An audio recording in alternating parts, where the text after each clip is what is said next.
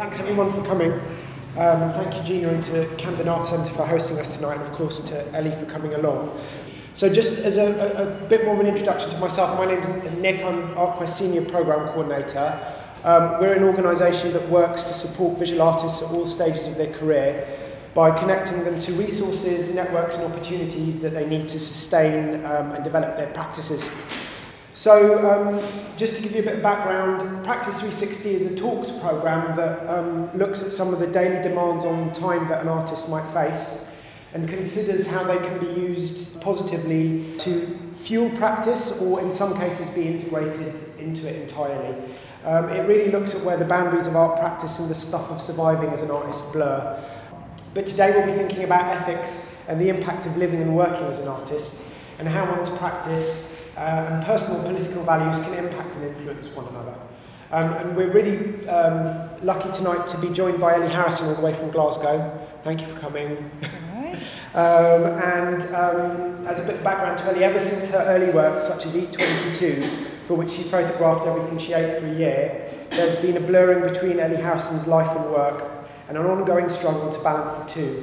Over the last six years, as her work has become more politicised, she has developed ever more extreme systems and rules to enable her to live her values and minimise her impact on the world and be as efficient as possible, maximise her work time, pushing out all unnecessary objects and relationships as a result. In this talk, as part of the Practice three sixty programme, she will discuss how the rational path of continual progress became ultimately and ironically unsustainable and how, at a certain point, she had to try to learn compromise in order to survive. So that's it from me, I'll hand over to you. That's um, the whole talk, Nick. Is it? I've covered it all. Covered it all. Just a very short précis of it.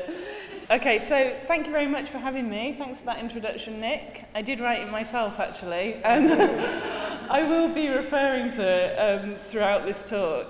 Um, so it's a very great privilege to be able to come back to my hometown to prove what a success I've made of my life um, in front of my friends and family. There aren't actually any of my family members here because I told them not to come, but I see I see an old friend from school at the back, so that is very exciting. So she will be able to witness um, the success that I've made of my life. So this isn't um, a normal artist talk. I do do quite a lot of normal artist talks. This is more of a meta artist talk where I'm going to be talking a lot less about the work directly and more about the messy stuff that surrounds the work, or the not so messy stuff, as you can see from the contents of my fridge. Um, the stuff that we call everyday life. So I'm hoping to show how totally intertwined these two things are and how I believe um, the everyday choices that you make and the way that you behave become so central to defining your ethical code. So, I believe that you are, as an artist, what you eat. I'm going to be showing um, some snippets of a few projects that I've done over the course of the last uh, few years um, as we go through in order to illustrate some of these ideas. Um, and I hope that there'll be lots of things, or at least some things, out of everything that I'm talking about Uh, which will relate to your own lives as artists or whatever else you happen to do. But I want to start uh, for the first ten minutes or so by giving you a little bit of context to my practice to help frame the rest of the talk. Um, so apologies if this first section is a little bit didactic. It's really helped me to kind of um, lay out what it is I think I'm doing. Over the last uh, year or two, I've been trying to hone down my practice to the simplest possible statement. And at the moment, it's looking a bit like this. So my work aims to investigate, expose, and challenge the absurd consequences of our capitalist system, and to explore the impact free market forces are having on our society but also our individual day-to-day lives. So I just want to pick this apart a little bit and give you a few examples of the sort of things that I'm talking about. So by investigate, what I mean is using art as a research process to help me answer questions that I have about the world. So in this case, why do we keep having um, recurring periods of financial crisis? Or in the case of this work, what is the connection between the global economic system and our food supply? And then by expose, um, I mean using the privileged platforms that artists are given, so the opportunity to exhibit their work or give, give talks like this one, in order to share this knowledge with other people and to highlight the elements of it which cause me most concern. And then finally, by challenge, Um, I mean, moving beyond the art world altogether into direct political campaigning to try to affect real positive social change.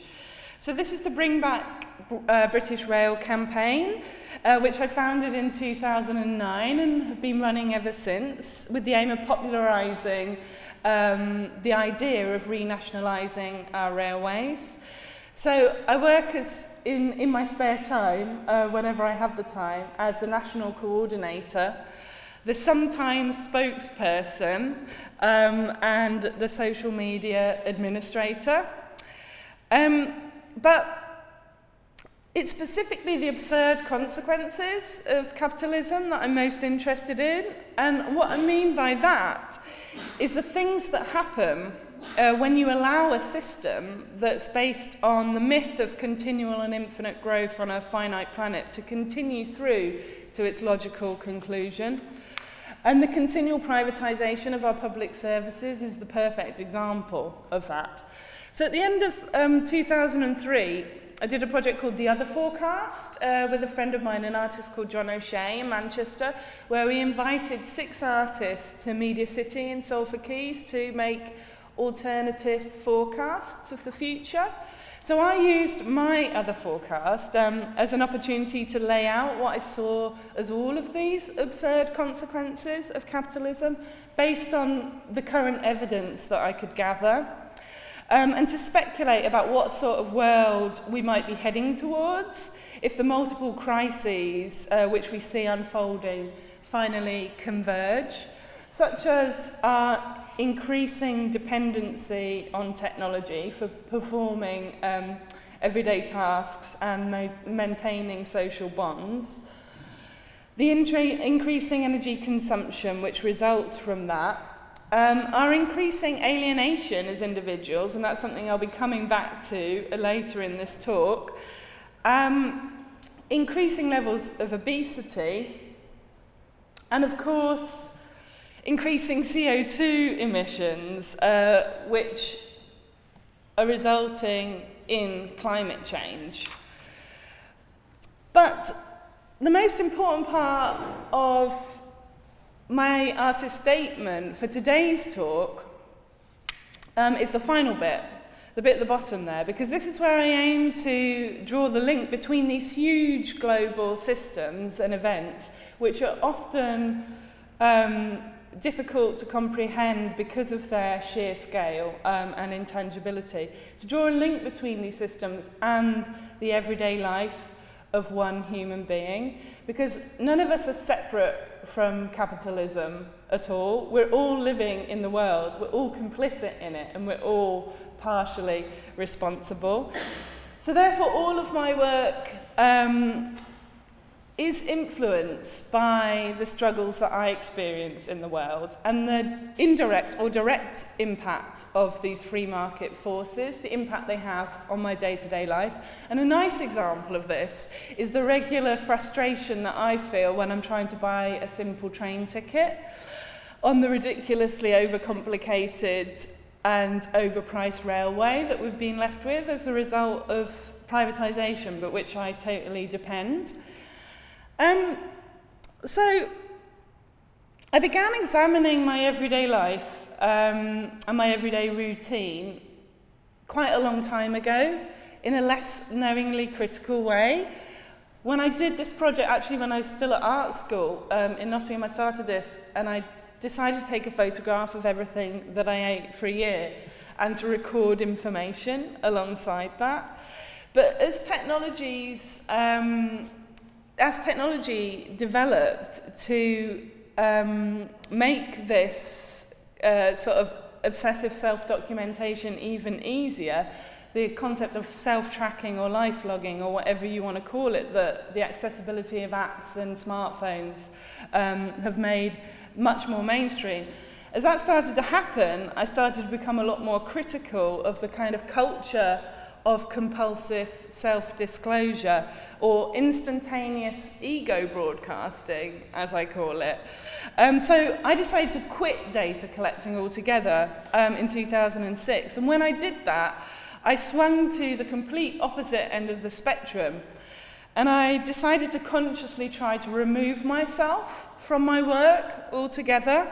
I do have a slight tendency to swing between poles. Um, And I've always been quite an all-or-nothing um, person, which is where the reference to extremism in the title of this talk um, comes in. But the best example um, of the backlash um, that I've had is the active Twitter boycott, which I've been running since two thousand eight. Um, and you can check it out, you can follow me, although as you can see, I, I don't say a lot. Um, That over the last few years, I've allowed details about my life to start to creep back into my work. And I think I did this when I finally began to realise the significance of that famous feminist slogan, the personal is political. Because it's only when we're honest and open about the struggles that we face in our own lives that we can begin to notice the problems that we all share, and then can start to identify and attempt to challenge the greater systemic causes of those problems. So I now believe that it's only worth disclosing personal stuff if it enables discussion about the big issues that our society faces. So I really believe this is the spirit of the Practice three sixty um, programme. And so this is the spirit with which I will approach the rest of my talk, as painful as it might be for me. So I'm going to focus on a particular period of my life since the fifteenth of September two thousand eight. Um, it's this period of time which most clo- clearly shows um, how I've developed into the sort of artist that I am now. So the, the story I like to tell, and I tell it often, is that this is the date that Lehman Brothers Holdings Incorporated, the world's biggest invent- investment bank, filed um, for the single biggest bankruptcy in the history of the world. So it was the symbolic start of the global financial crisis, which went on to dominate um, the next five years. And given that I haven't, I haven't heard much about what George Osborne had to say today in the budget, I've still got to catch up, but given that the coalition government has only made twenty-three billion pounds worth of cuts over this parliament compared to the twenty-eight billion pounds worth of cuts it intends to make in the next parliament if it gets re-elected, the knock-on impact of this financial crisis um, is still is still really yet to be felt in all of our lives. But this date, um, quite coincidentally, is also the date that I moved to Scotland. So I was twenty-nine years old, and I decided to move to Glasgow to do my M F A at the art school. And it's interesting to look at that decision um, in a little bit more detail, because at that time I was blindly following the predetermined career trajectory of, uh, of the contemporary artist. That is, going to a prestigious art school and getting a master's degree. But why Glasgow, you might ask? And this is where it gets a little bit more interesting. And the fact is, it was a purely financial decision, because I knew that I didn't want to get into any more debt as a result of doing a master's, to end up at the end of two years' study in a worse position than I actually was at the beginning. So after much application writing, I was awarded this Leverhulme scholarship, which would cover all of my fees and my living in- expenses at Glasgow School of Art, so I decided to go there. So that in itself is a classic example of the on-your-bike men- mentality that um, Thatcher encouraged. That is, if there aren't any work, if there isn't any work or opportunities in the town where you're living, uh, you should uproot your whole life and go in search of them elsewhere. The consequence of this, of course, was that I moved far away from my family, who were all down here in London, and my sister, who's in Norwich, and my niece Eve, who had just been born that spring, to go and live in a different country, far away, where I knew no one and had to start again from scratch. And I also, at that point, walked out on a cosy heteronormative relationship that which I'd been in for nine years. And it was the beginning of a far more neurotic and precarious existence as a single person again. Before I start to tell you more about the ups and downs of that, and there are a lot of ups and downs, it's worth reflecting a little bit on why this relationship had lasted so long, especially seeing I wasn't actually even straight. Um, it was because J B, uh, as, as he shall be referred to, we met at art school and we were both artists. And I'm sure he wouldn't mind you telling you all, I'm sure he wouldn't mind me telling you all our secret, maybe he will, but he's in New York, so he doesn't know. We both loved our work just a little bit more than we loved each other. And our relationship provided the perfect, secure environment for both of us to start out in the world forging those careers. So although splitting up with J B was a terrible shock and it took years to get over, being single wasn't actually all that bad because I realised that it was much easier to make and implement decisions when you're on your own and you don't have anybody else to consider or take responsibility for.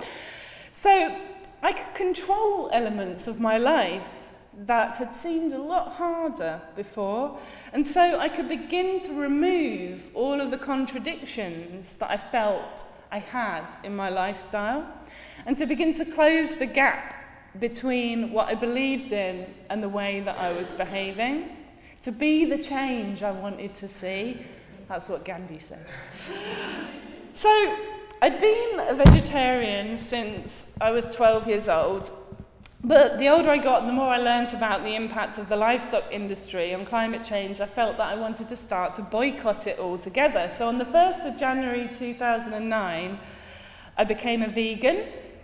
And then one year later, just as I was approaching the end of my master's, I launched this environmental policy on my website.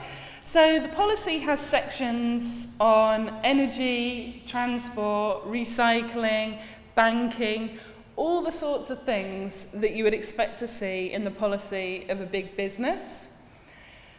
But mine starts with a section on diet, which is something that you definitely would not see, because it would take a pretty author- authoritarian business to try to dictate what its employees could and could not eat. But when you're single and self-employed, you can do that. So publicising this environmental policy helped me to practice what I preached, but also start to preach what I practice. So it's a real set of guidelines for how I should live my life, as well as being a marketing tool, a way of pr- um, proving my integrity to my to any potential collaborators or commissioners, for that matter, showing them just how much I care about the world, goddamn. And lots of work has come off the back of it, including probably this gig and the other gig that I did for Artquest um, two years ago. Um, but when I first moved to Glasgow, and this is why it was such a shock, I was living in a dark, damp tenement flat with a fellow student of mine called Juan from Costa Rica, but I wasn't very happy there at all. I had a very nasty landlord, a very nasty landlord that didn't even care when the heating broke in the middle of winter. Um, but there were lots of things that I couldn't control, like I couldn't control the contents of my fridge, and I couldn't control who supplied my energy, and I couldn't control when to turn the heating on or off, and people from Costa Rica like to turn the heating on a lot. So the biggest rebound thing I did by far was to buy my own flat. And in summer two thousand nine, I helped to fulfill Thatcher's dream of creating a nation full of homeowners. By using my savings, uh, much of which had come from inherited wealth, to get a mortgage and get myself on that much talked about property ladder. But my mo- my hope was, my hope was to create a place of my own where I could feel secure in a city that still felt very new and foreign. And of course, house prices happen to be a lot cheaper in Glasgow than they are down here. But it did mean that I'd made a certain amount of commitment to a place that I barely knew. So I spent the whole of that summer uh, working on my flat, doing D I Y, and that's another good thing of having been to art school, is that you're not scared about installing a new kitchen or, or painting all the walls and, walls and ceilings.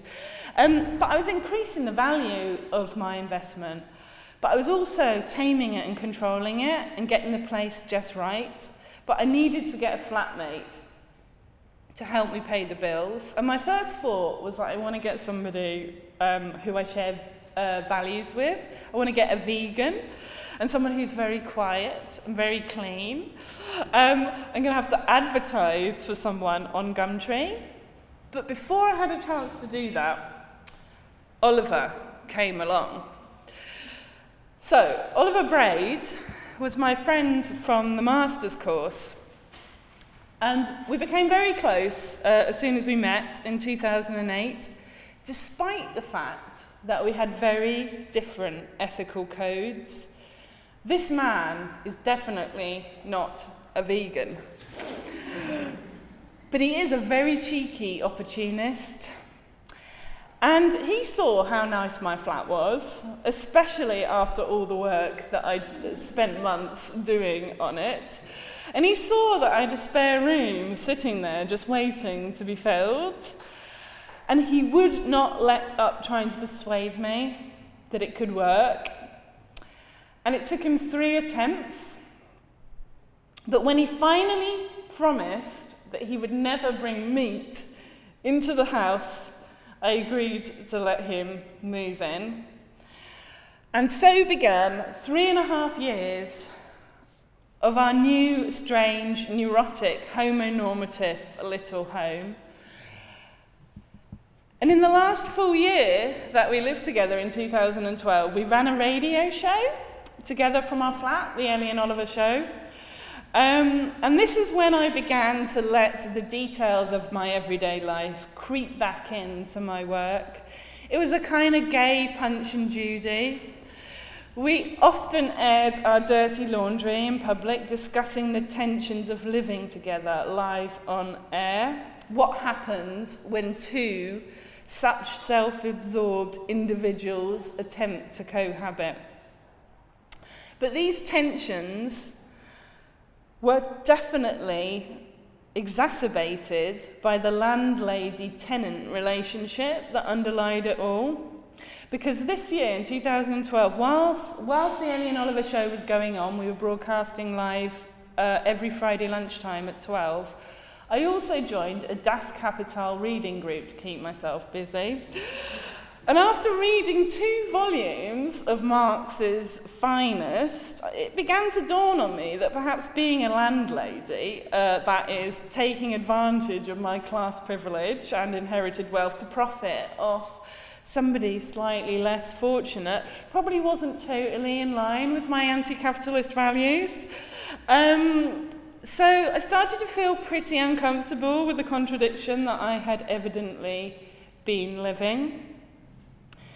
Um, but twenty twelve marked another turning point in my lifestyle for a number of reasons, and one of them was the direct impact of George Osborne's lovely austerity programme. After graduating from my master's, I managed to survive for two years without getting a proper job, largely through exploiting my poor tenant, obviously, um, but also from scoring working tax credits off the state on account of my low income as a self-employed person. And I actually advocated the working tax credits as a lifestyle choice to my fellow artists in a video interview that I did for an Artquest project with Jordan Mackenzie uh, in February two thousand twelve.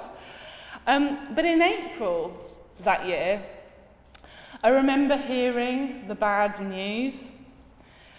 I was listening to Moneybox on Radio four, as us capitalists like to do, and I heard that this little loophole, uh, which had been providing a lifeline to many artists, me and Oliver included, was about to be shut down. George Osborne's policy had worked, because through fear of uncertainty, I was forced out onto the labour market in search of a proper job. And I managed to get my first teaching at Duncan of Jordanstone College of Art that September, and in on the twelfth of December two thousand twelve, after an incredibly gruelling interview process, I was avo- uh, awarded my first permanent lecturing post, and just in the nick of time too, as Oliver announced live on air in a show that we did called Developments that he was finally going to leave. So I found myself at a crossroads again. I could go back to the original plan of advertising for a vegan flatmate on Gumtree.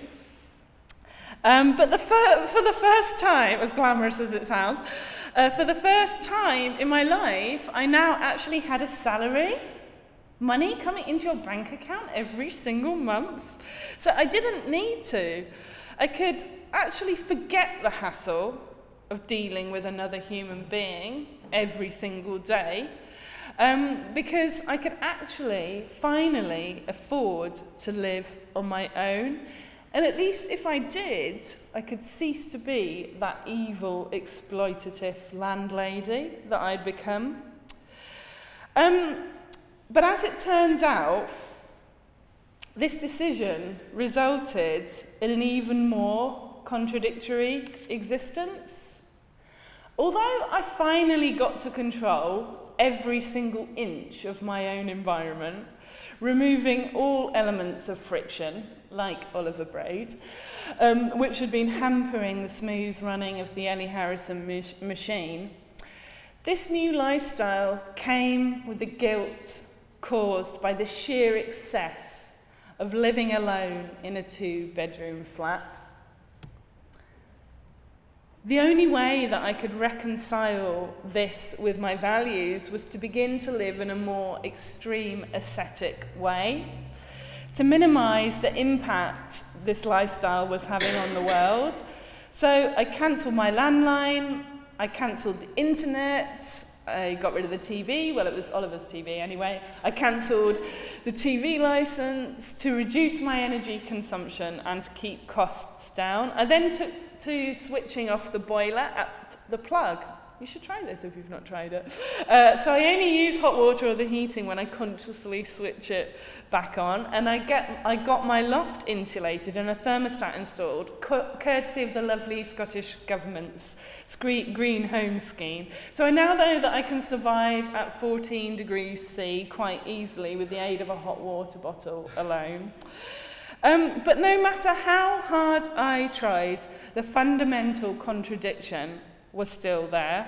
That is our need to move to a more communal future, to share resources in order to live in a more sustainable way. So for last year's um, Glasgow Open House Festival, I did this project, the Transition Community of One, which I described as Um, inspired by the Transition Town movement, which promotes co-production and communal living as ways to well-being and sustainability, Ellie Harrison will open the doors of her now single-person household for a screening of socio- socio-political films. By inviting like-minded individu- individuals into her hermetically sealed luxury apartment to learn about and discuss ways to change the world, she hopes to expose the paradox at the heart of her lifestyle, test the intolerance caused by solo living, and challenge her actually existing socialism in one person. So, around the time that I did this project, which was thirteenth of April last year, I also unearthed another fundamental contradiction in my lifestyle that had been building over the last decade.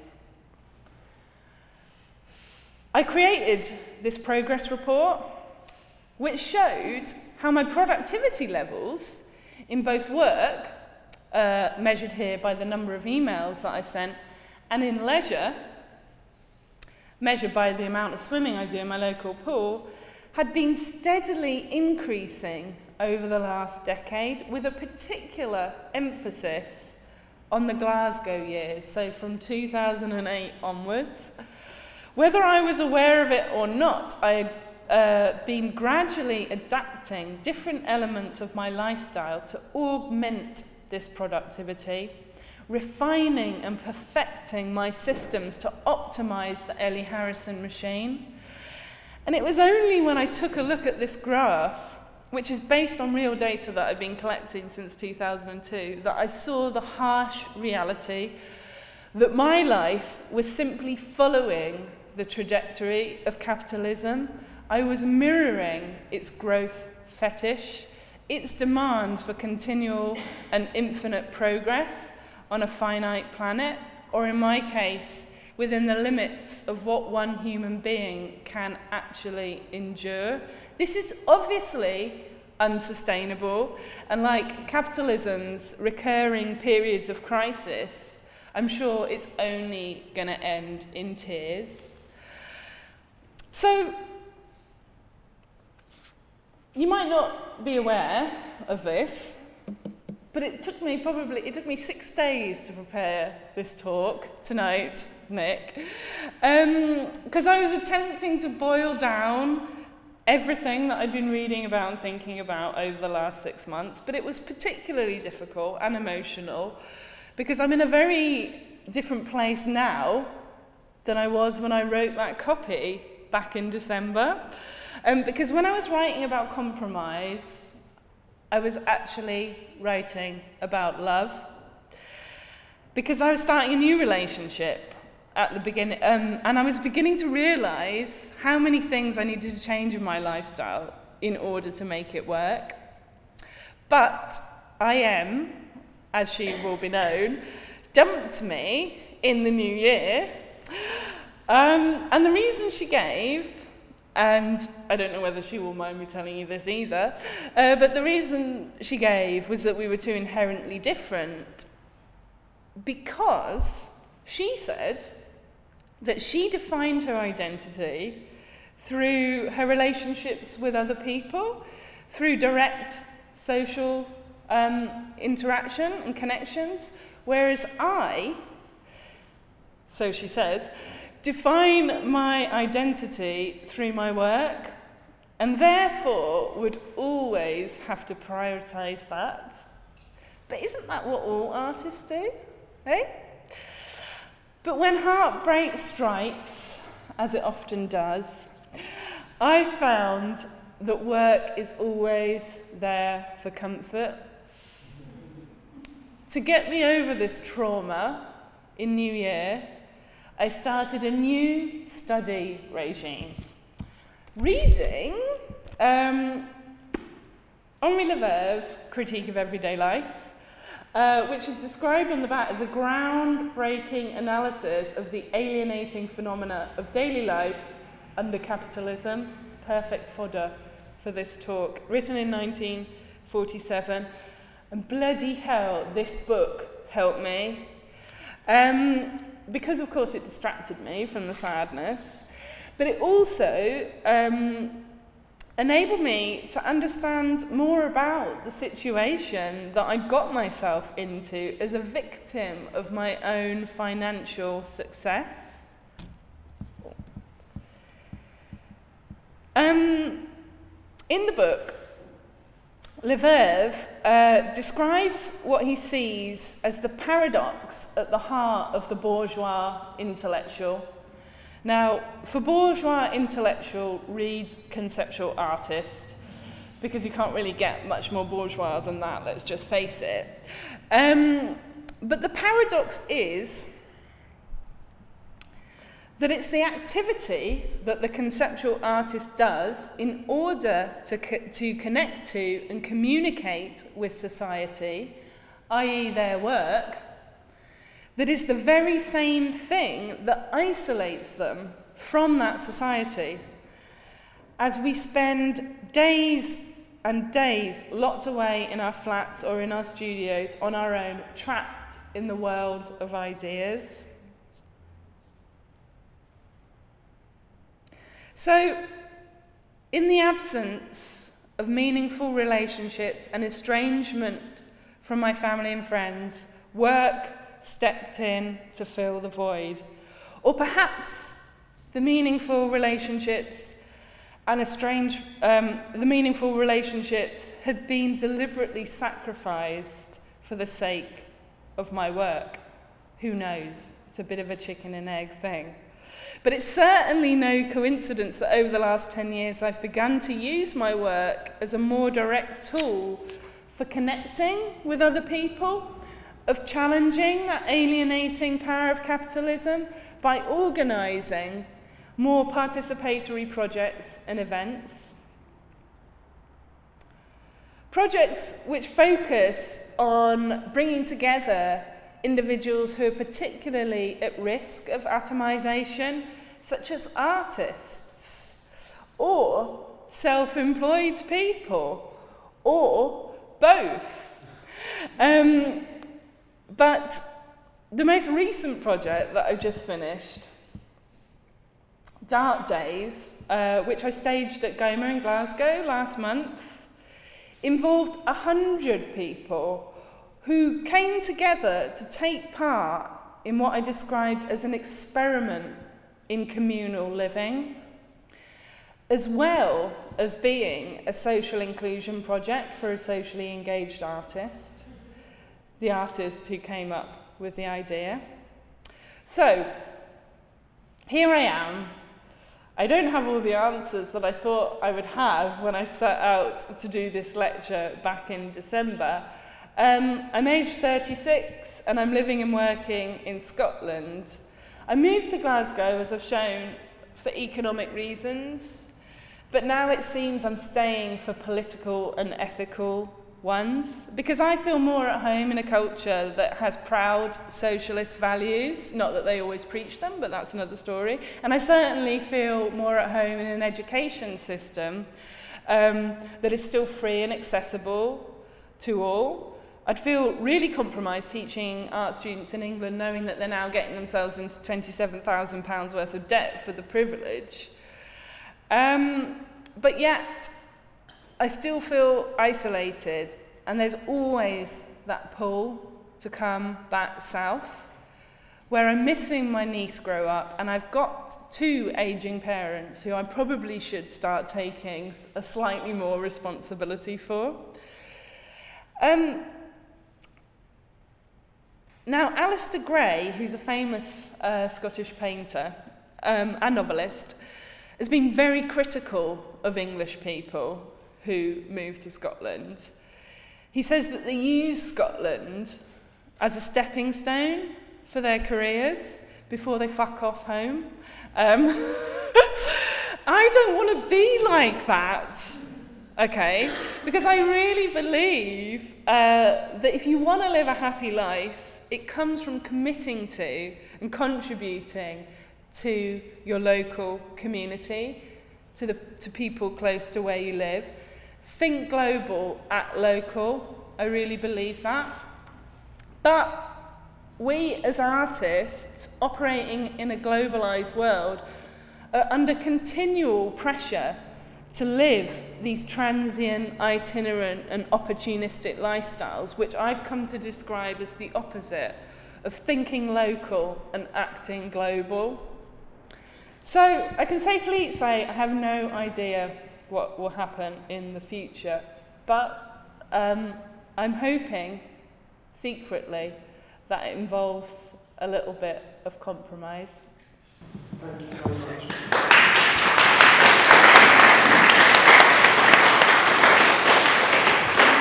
Thank you very much, Ellie. That's fantastic and perfect.